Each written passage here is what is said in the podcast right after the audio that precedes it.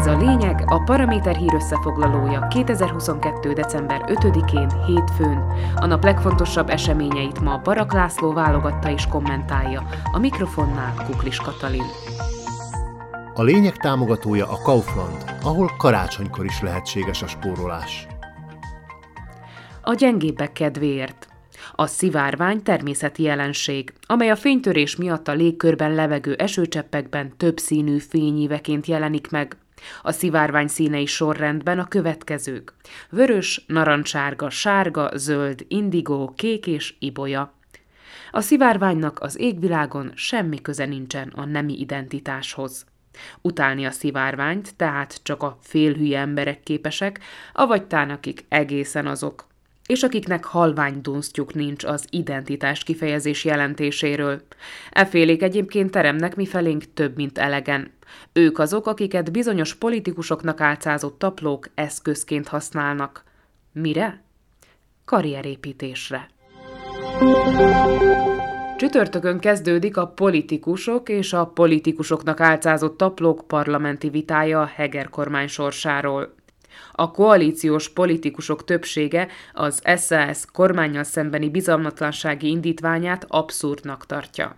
Az ellenzék meg persze előrehozott választásokat akar. A kormánykoalíciót szeptemberben elhagyó SAS javaslatát vélhetően támogatni fogja a HLAS SD és a Smer SD, de a Republika és az LSNS is. Nem beszélve egy-egy koalíciós dezertőrről, világos tehát csütörtökön pár képviselőn múlhat a Heger kormány sorsa. Erre a prognózisra reagált Igor Matovics egyik legvicsorgóbb lakája, értsd egy politikusnak álcázott tapló, úgyhogy kitörőben van az SAS, a HLAS SD és az elnöki palota által megrendezett szivárványos forradalom. Szerinte.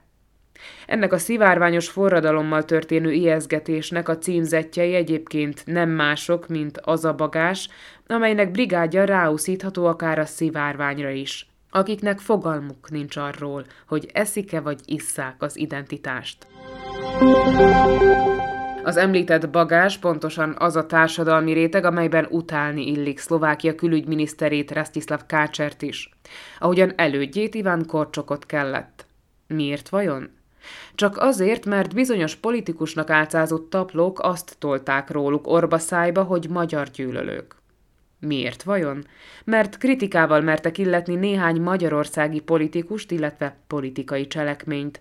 No, mindegy is, a lényeg most annyi, hogy egyáltalán nem volt konfliktus a magyar és a szlovák külügyminiszter pozsonyi találkozóján, annak ellenére sem, hogy Szijjártó Péter és Rastislav Kácser beszámolójában több kérdésben is érzékelhető volt a véleménykülönbség.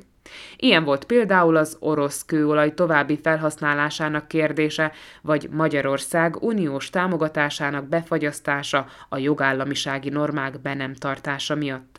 Sőt, kiderült, hogy Szlovákia még nem döntött arról, hogy támogatni fogja-e az Európai Bizottságnak azt a javaslatát, amely több milliárd euró megvonásával, illetve befagyasztásával leckésztetné meg Magyarországot a jogállami értékrend rongálása miatt.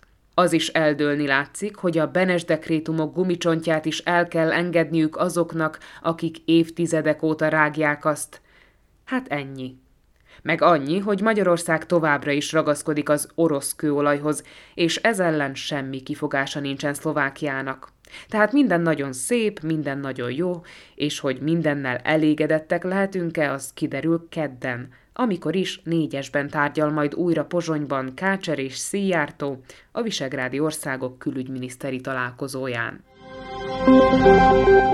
Elég is egyelőre ennyi a nagy politikai játszmákból, Örvendezzünk annak, hogy 5000 eurós stabilizációs hozzájárulást hagyott jóvá hétfőn a kormány az egészségügyi dolgozók számára.